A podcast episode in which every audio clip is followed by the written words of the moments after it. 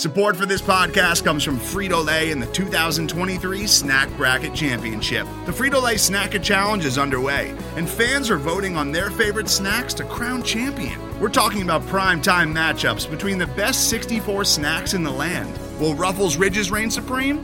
Can Doritos defend their dynasty? Or will Smart Food use their smarts for a surprise upset? Only you can decide. Get in on all the action for a chance to win up to $1,000 or a year's worth of snacks.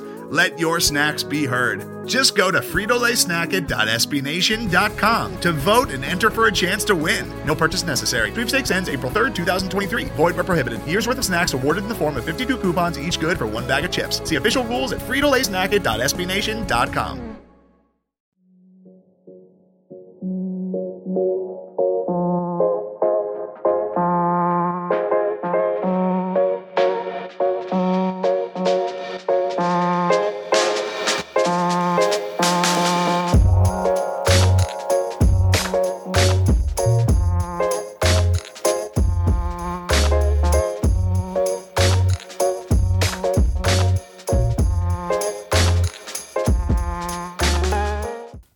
welcome on into the Baltimore Beatdown podcast. It is Thursday, June 13th, not July 13th. Shout out to last week when I thought it was July. Uh, my name is Jake Luke. I'm one of your hosts, and I'm joined by my co-host, Vasilis Lericos. What's up, bud? I can't complain, Jake. How you doing? Good, man. Uh, pretty good uh, week here at work. Wrapping up here on a Thursday night. Can't complain about that. Got the U.S. Open kicking off, so I'm going to have that on in the background, watching my guy Tiger and uh, some other guys that I have a little bit of action on. So, uh, yeah, it's uh, going to be a fun weekend.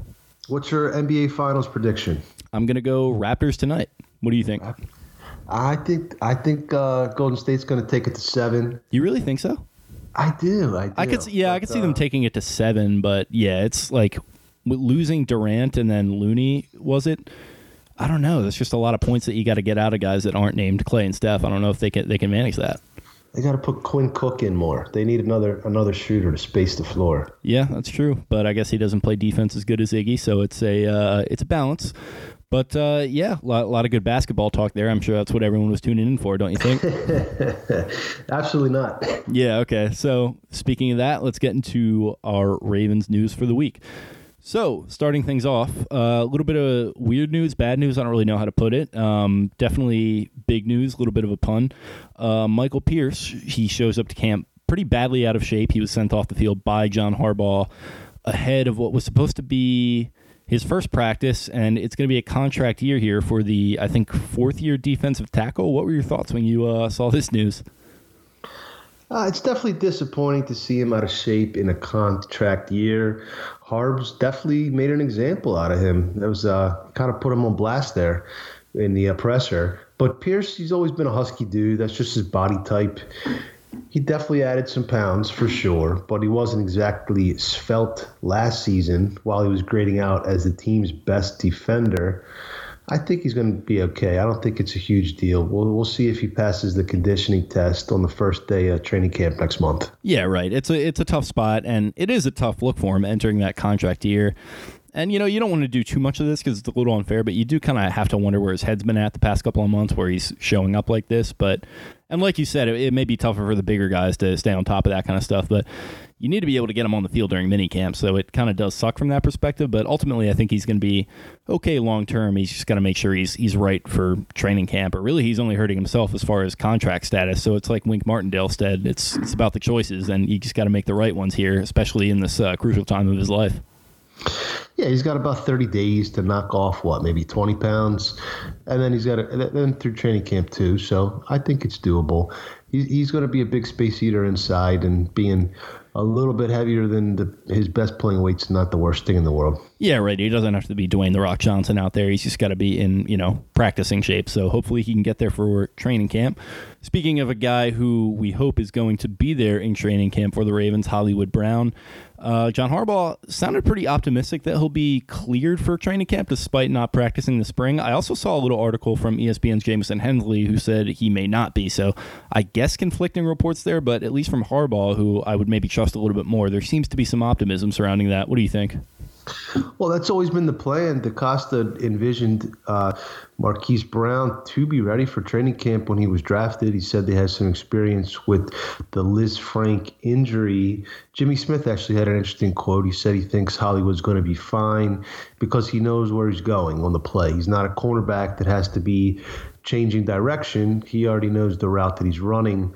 So I guess that works in his favor. But he did have those two screws inserted into his foot to repair that Lisfranc injury back in January. And when the screws go in, you know, that sometimes can be, uh, uh, you know, they, they lose a little bit of speed or agility, at least to start out. So hopefully he'll be ready to go and, uh, and back to the player that made him the first round pick that he was. Yeah, I think that's well said about him. Um, and like it seems like he's getting healthier and healthier as we go along here. And I think uh, it was, you know it was good to see him out on the field there, despite not being able to participate in the practices. You know, we've been saying all along it's just smarter to play it safe with the guy, and I'm even comfortable holding him out till the start of training camp, maybe even a little bit further if that's the cautious play. I think some of the other receivers, including like the undrafted guys like Joe Horn Jr., apparently doing pretty well. They're holding their own out there throughout the spring practices. So I think the longer, the better if it gets them back to absolutely 100% for week one here.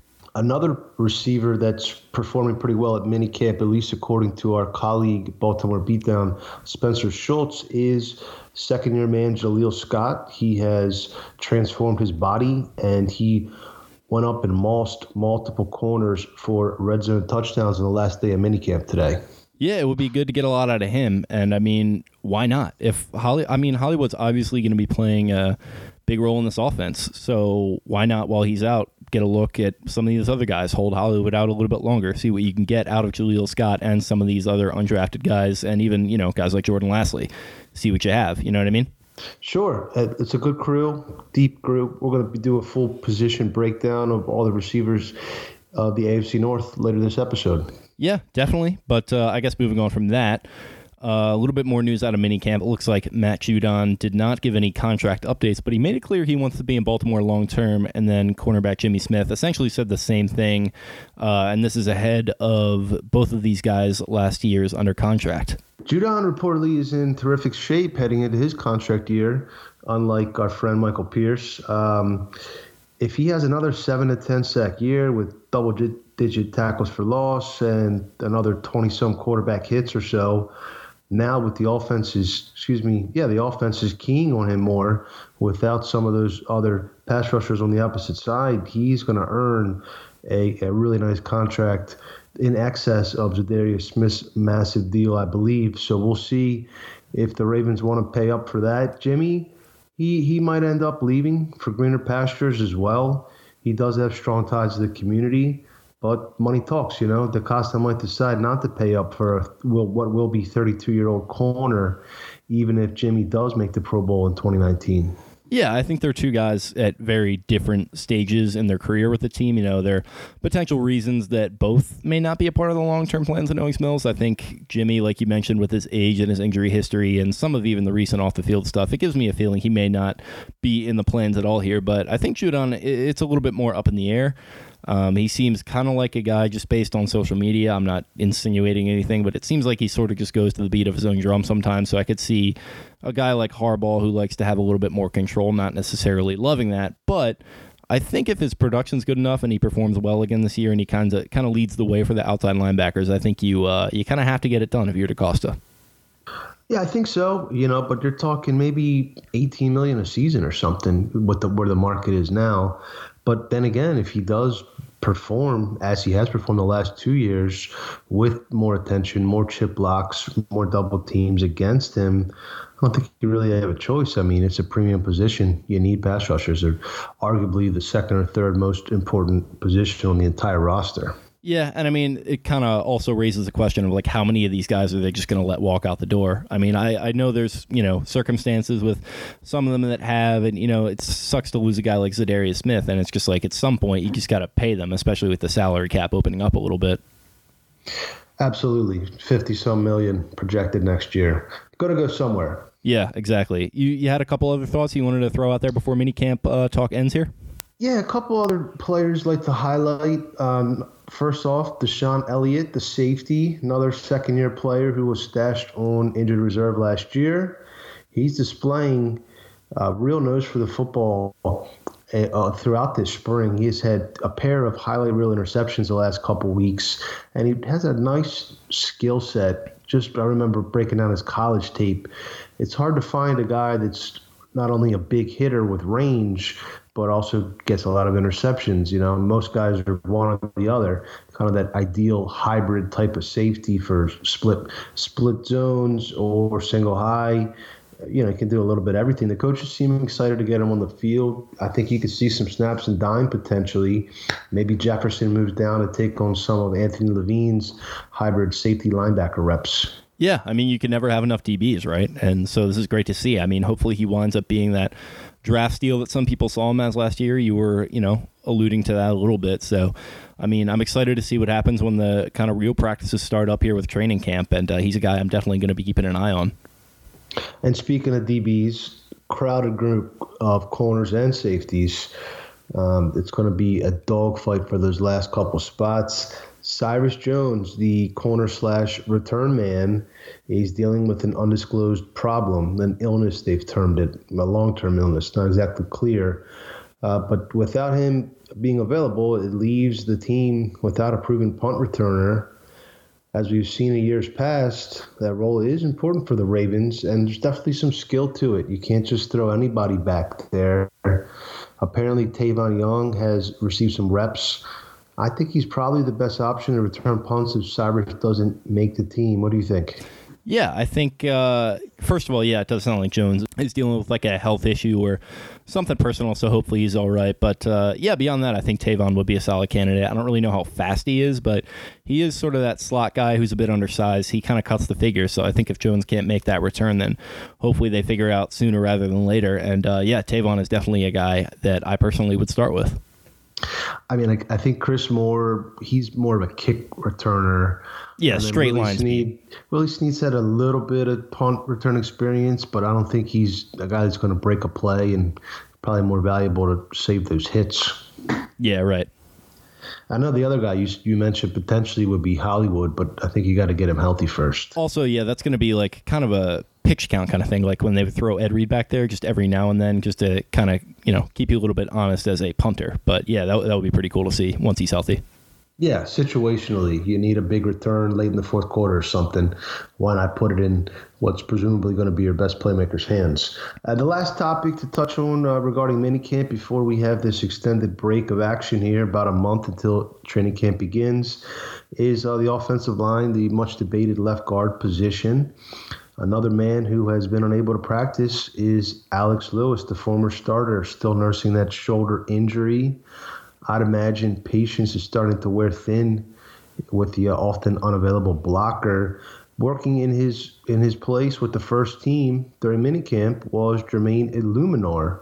Apparently, Joe D likes his physicality.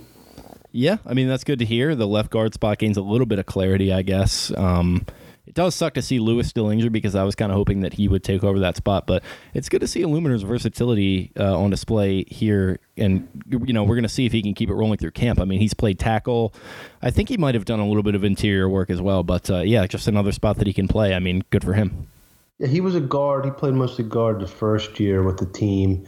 Um, offensive line coach Joe D. You know, I think Harbaugh kind of let him choose, and Harbaugh himself said that the starting left job, left guard job, is a wide open competition heading into camp. I think Eluemunor probably has the strongest anchor between all the competitors at that spot, and that, that certainly helps uh, prevent the pocket from collapsing I, I wouldn't be upset at all if he won the job. Yeah, it's going to be necessary for an interior that got freaking manhandled in the playoffs. So maybe he could uh, bring some strength to the interior of that unit. But uh, yeah, it'll be an interesting battle. I mean, probably one of the more hotly contested ones throughout camp. It's not really something you automatically think of as a fan of the offensive line, but uh, it's one of the most important ones on the entire team. So we'll see how it shakes out, I guess. Yeah, no doubt. Left guard is is the one, and then the defensive side of the ball, it's the will linebacker, and apparently uh, Chris Board and Kenny Young could be co-starters there alongside Peanuts. So those are the two main starting positions up for grabs. It seems. Yeah, there you go. Chris Board still staying in the headlines there, so got to keep an eye on moving forward. Still, I guess. But uh, yeah, speaking of continuing the headlines here, we had Adam Rank from NFL.com. I've always been a big fan of his writing. He profiled the Ravens in his State of the Franchise series that he's doing, and uh, looks like he likes their outlook this season. He's saying that they should win a playoff game and even push for an AFC Championship appearance. What did you think when uh, you heard this one? Uh, AFC North or AFC Championship game might be a little bit of a stretch, but overall, I agree with with Rank's outlook. Long, long way to go, obviously, but winning a playoff game or two is definitely reasonable. The Ravens, right now in Vegas, have the seventh best odds of winning the conference behind New England, KC, Indy, Cleveland, LA, and Pittsburgh. Between those teams, the West Chargers and Chiefs present probably the two worst matchups for Baltimore, but they can beat anybody. They're not uh, outmanned and outclassed by any of those teams, I don't think. And this uh, iteration of the Ravens has uh, seemingly excellent synergy between the coaches and their schemes and the personnel that they have at their disposal. It's a deep and versatile team. If everything comes together, I think Baltimore is fully capable of taking that next step from wild card weekend appearance to making that deeper run into January. I didn't really take it too seriously either, but uh, yeah, I liked what I heard. I mean, it's always good to kind of get that national media love in a smaller market here, and especially in an offseason that's been kind of dominated by the Browns hype and all the drama in Pittsburgh. I don't know if it's like I'd necessarily agree with him for the AFC Championship, like you were saying. Um, at least not as early as this year, but I think if things break right, right with uh, the team here, they should be in contention to do it. You know, down the road, at, you know, at least a once or twice uh, within the next couple of years if they turn into what the front office seems to think they can be. And a quick side note, side note before we jump into our uh, week two early outlook against Arizona, but apparently there's a little discontent in Cleveland this week. Did you catch that report? Uh, yeah, I certainly did. You want to uh, share with the uh, audience a little bit? Well, apparently Baker Mayfield uh, had something to say about Duke Johnson's contract or trade demands, and uh, apparently that's a no-no. You're supposed to let people handle their business on their own, and some of Baker's teammates decided to confront him about it.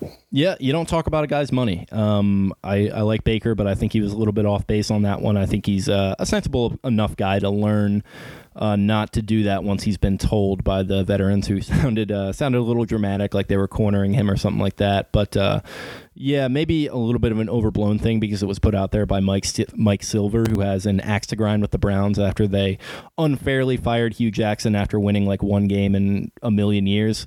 Uh, his good buddy Hue Jackson. So yeah, I, I, don't know if I'm totally buying into the report that it was this uh, Anchorman esque battle royale uh, with Baker kind of going up against his other teammates. But uh, yeah, it's funny. I think um, if you're a Ravens fan, these kind of things are going to be pushed out there and made a big deal of. And like if you're a Browns fan, then like the Michael Pierce stuff is going to be the same thing. It's kind of turning into a little bit of a rivalry, and uh, I don't hate it personally. No, not at all. It's uh, it could be a good rivalry. The other piece of news, maybe more relevant, coming out of Cleveland, is that apparently the install of the offense is not going too well so far. Yeah, I saw that as well. Um, it's interesting for sure, uh, with everybody kind of already crowning Mayfield as like this next great Pat Mahomes type quarterback who's going to make a huge leap in year two. I mean, there's a lot of new pieces around him, a lot of new faces. Freddie Kitchens isn't the offensive coordinator right now. It's Todd Monken, who came in from Tampa Bay. Um, so yeah, I, I don't know how, what the fit there is exactly. I, I don't know too much about Monken's offense, but um, it feels like with that talent, you should be able to at least make something work. So that's kind of a strange report to be seeing in OTAs. It sure is. And we'll continue to monitor the Ravens' uh, rivals throughout the offseason. And now moving on to our next segment, we are previewing every regular season game. The Ravens are doing an early preview, and we're moving on to week two at Arizona. Any top line thoughts about this matchup? Yeah, I mean, it's just going to be interesting to see how things come together for the Cardinals. I mean, they have essentially an entirely new offense, at least at the skill positions there, and obviously at quarterback as well, with Kyler Murray coming in there for Josh Rosen. But as much as they've made the changes to the receiving corps, it's going to be interesting because I think the Ravens are going to be pretty strong against the pass this year, and they have made a ton of changes changes to those skill positions. But with with the Ravens sort of lockdown emphasis on the secondary there, I, I'm going to be interested in that matchup. What uh, what are some of the ones that you're eyeing up? Yeah, Well said, Jake. That's the ace in the hole, always the Ravens secondary. You can go and neutralize a lot of teams and put the game plan on its head in a lot of ways with that. The Cardinals won just three games last season. They're going to be flying across the country for a one o'clock kickoff. So, certainly a winnable matchup. However, I don't expect a blowout necessarily. Zona has some talented players, and that new head coach Kingsbury he utilizes a innovative air raid spread type uh, scheme on offense. Headlining that offense, tailback David Johnson's hoping to get back on track, and rookie quarterback Kyler Murray is a dual threat playmaker. I expect him to start from day one, and they will field some weapons in the passing game. Future Hall of Famer Larry Fitzgerald, Christian Kirk's a talented receiver, and within the two rookies, Andy Isabella and Hakeem Butler. The offensive line, that's their major vulnerability winning the line of scrimmage will be the key to keeping Johnson bottled up and forcing Murray into checkdowns. Yeah, I think the key word that you kind of mentioned a few times there is talent. I think Murray's going to be able to create a little bit, um, especially if the Ravens pass rush looking a little bit patchwork right now. You know, and they have talent on D as well. I mean, our guy Terrell Suggs, he's going to be making his return in this game. I think he's probably going to want to show out a little bit against uh, the, the fans that loved him for so many years. And I, they added some pieces on D as well besides him, like Byron Murphy. They got at the top of the second round at corner. I think he's very good. They're not going to have Patrick Peterson in this one, so that hurts a little bit. Uh, Budda Baker is a player in the secondary. They still have Chandler Jones. So there's talent, but I just don't see a lot of cohesion here just yet. And I think they're a year away from fielding a serious defense. I think their offense is going to be running around a little bit. They're going to make some plays, but I think the Ravens have enough on offense, particularly in the running game. They got enough in their pants that I think they should be able to control this one pretty comfortably. I'm not expecting a blowout like you said, but if it were two scores, I wouldn't be surprised at all. Suggs' homecoming should be fun, and uh, I think they're going to have a decent pass rush. Chandler Jones is a Pro Bowler. I mean, he's a really good player. You covered the secondary well. Missing Peterson helps a lot. Baker and Murphy are decent, but the other two men or three men back there can definitely be beaten. Was middle of the road defense last year. They did add Jordan Hicks to that undersized, rangy linebacking corpse. Um, so it might be a little bit of a hybrid defense that they run 3 4. Uh, maybe neutralize a little bit of the Ravens' uh, running, especially outside the tackles.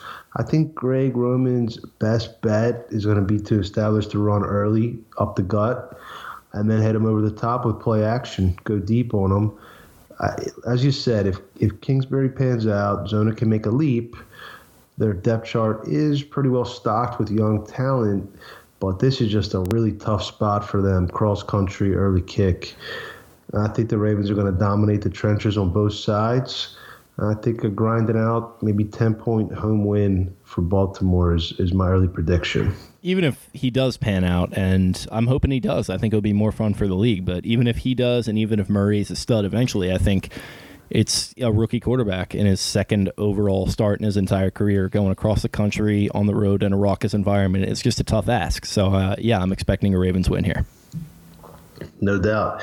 And now we're going to move on to our segment, our last offensive positional preview among the AFC North. Uh, pretty good corpse top to bottom, I'd say. A lot of high end receivers in this division. Who is your top dog? My top dog is the team that is having trouble putting the offense together, the Cleveland Browns. I think in just two short years, they went from being this kind of unwatchable firebomb on offense with DeShone Kizer slinging it to the other team, I think, to one of the most talented offenses in the league, and maybe nowhere more so than here at wide receiver. You got Odell Beckham and Jarvis Landry. I think they're the best duo in the league right off the bat. I really liked what I saw from Antonio Callaway. If he can keep his head on straight, I think he's going to be a nice wide receiver three for them. And then and then also guys like Rashard Higgins, who's underrated. He's made some plays against the Ravens. And even other lesser known guys like Derrick Willies, I think, made a couple plays for them last year. So uh, I think they're uh, pretty deep here at the uh, wide receiver position. What do you think about the Brownies? I concur. I concur. They're, they're the top team receiving corps in the North, unquestionably. Uh, they had a strong receiving corps last year and then added ODB. I think he's arguably the most talented naturally talented receiver in the game today. He was tremendous for the Giants, career average of 93 yards per game. And he might even have more opportunity now when paired with his former teammate, collegiate teammate, Landry. Landry's never intended to be an alpha wideout, but really good possession guy, one of the best possession guys. I agree, Higgins is underrated. Callaway is a nice burner.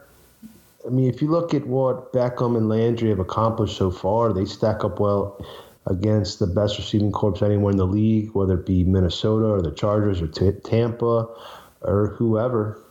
Uh, thankfully, the Ravens can counter with that perhaps elite secondary next season. Yeah, definitely. Who'd you have at number two? I'm going with Cincy.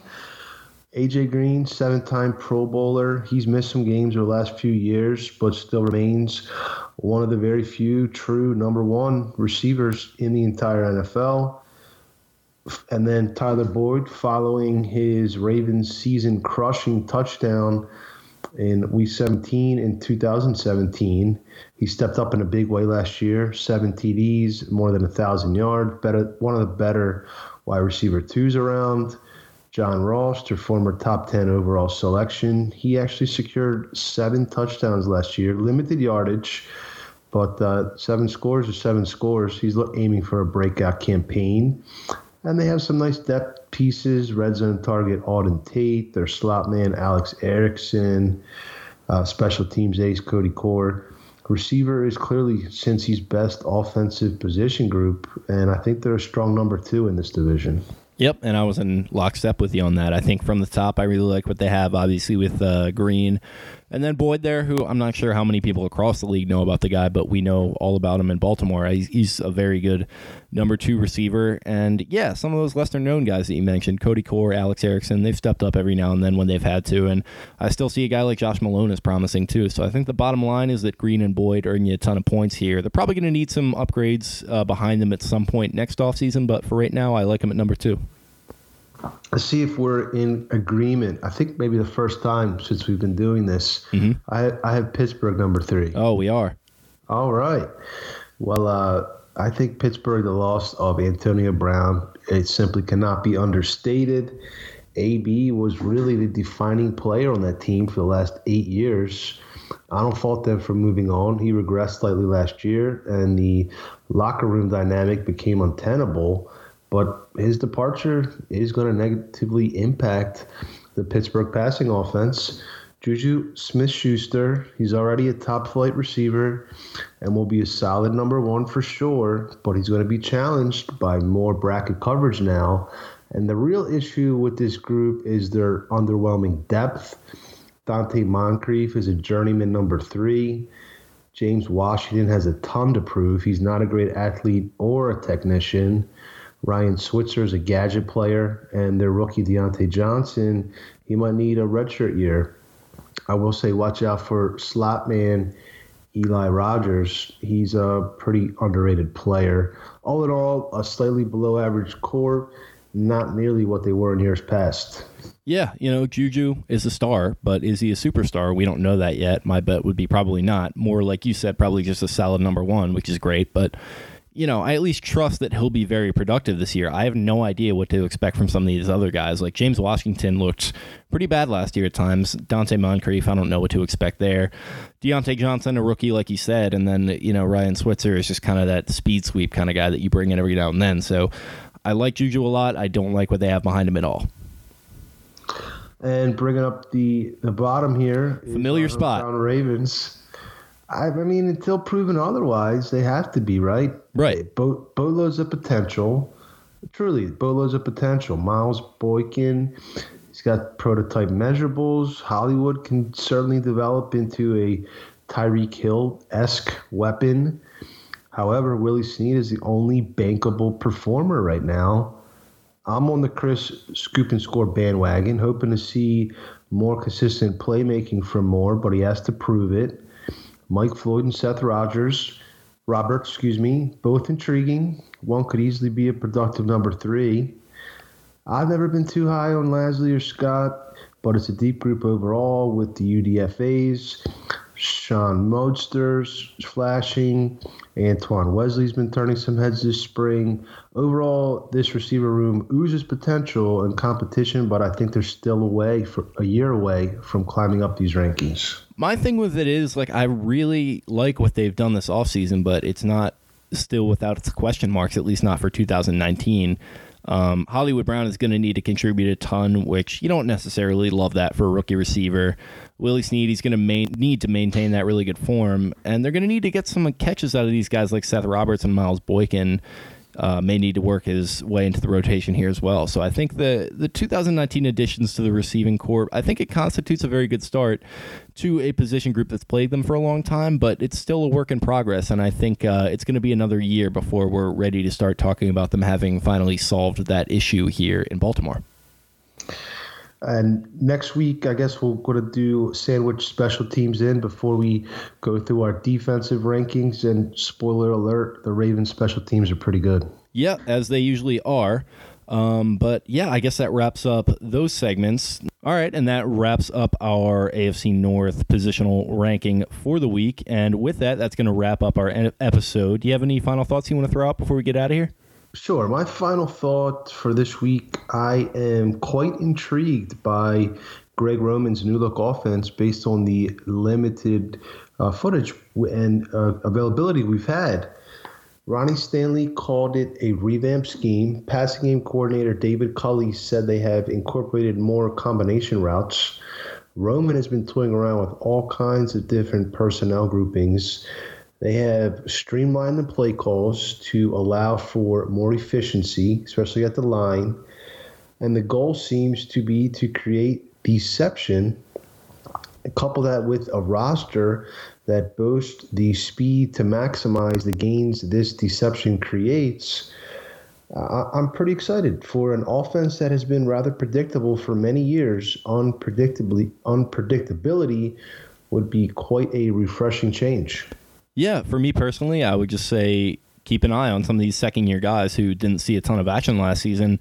Uh, keep an eye on them in training camp and when things kind of start back up here. I mean, we already discussed Elliott, who's been balling out this spring, but Jaleel Scott, I know you mentioned as well. That's another name to keep an eye on at wide receiver there. So uh, yeah, he had some nice days out there as well. Beyond him, you got guys like Anthony Averett, Jordan Lasley. They're going to be kind of key to how the roster ultimately fills out. So I'd say, as a result of that, just monitor their progress closely here over these next few months, uh, as they could prove to be kind of big time depth pieces or even more down the line in 2019.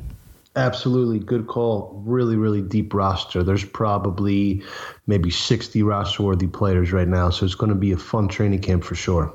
Yeah, definitely. Uh, it's going to be tough when cut day comes around. There's going to be a lot of tough cuts, just like it's uh, tough for me to say goodbye to you, buddy. But uh, I guess our episode is done for the week, and uh, we'll see you guys next week. We're out. Peace.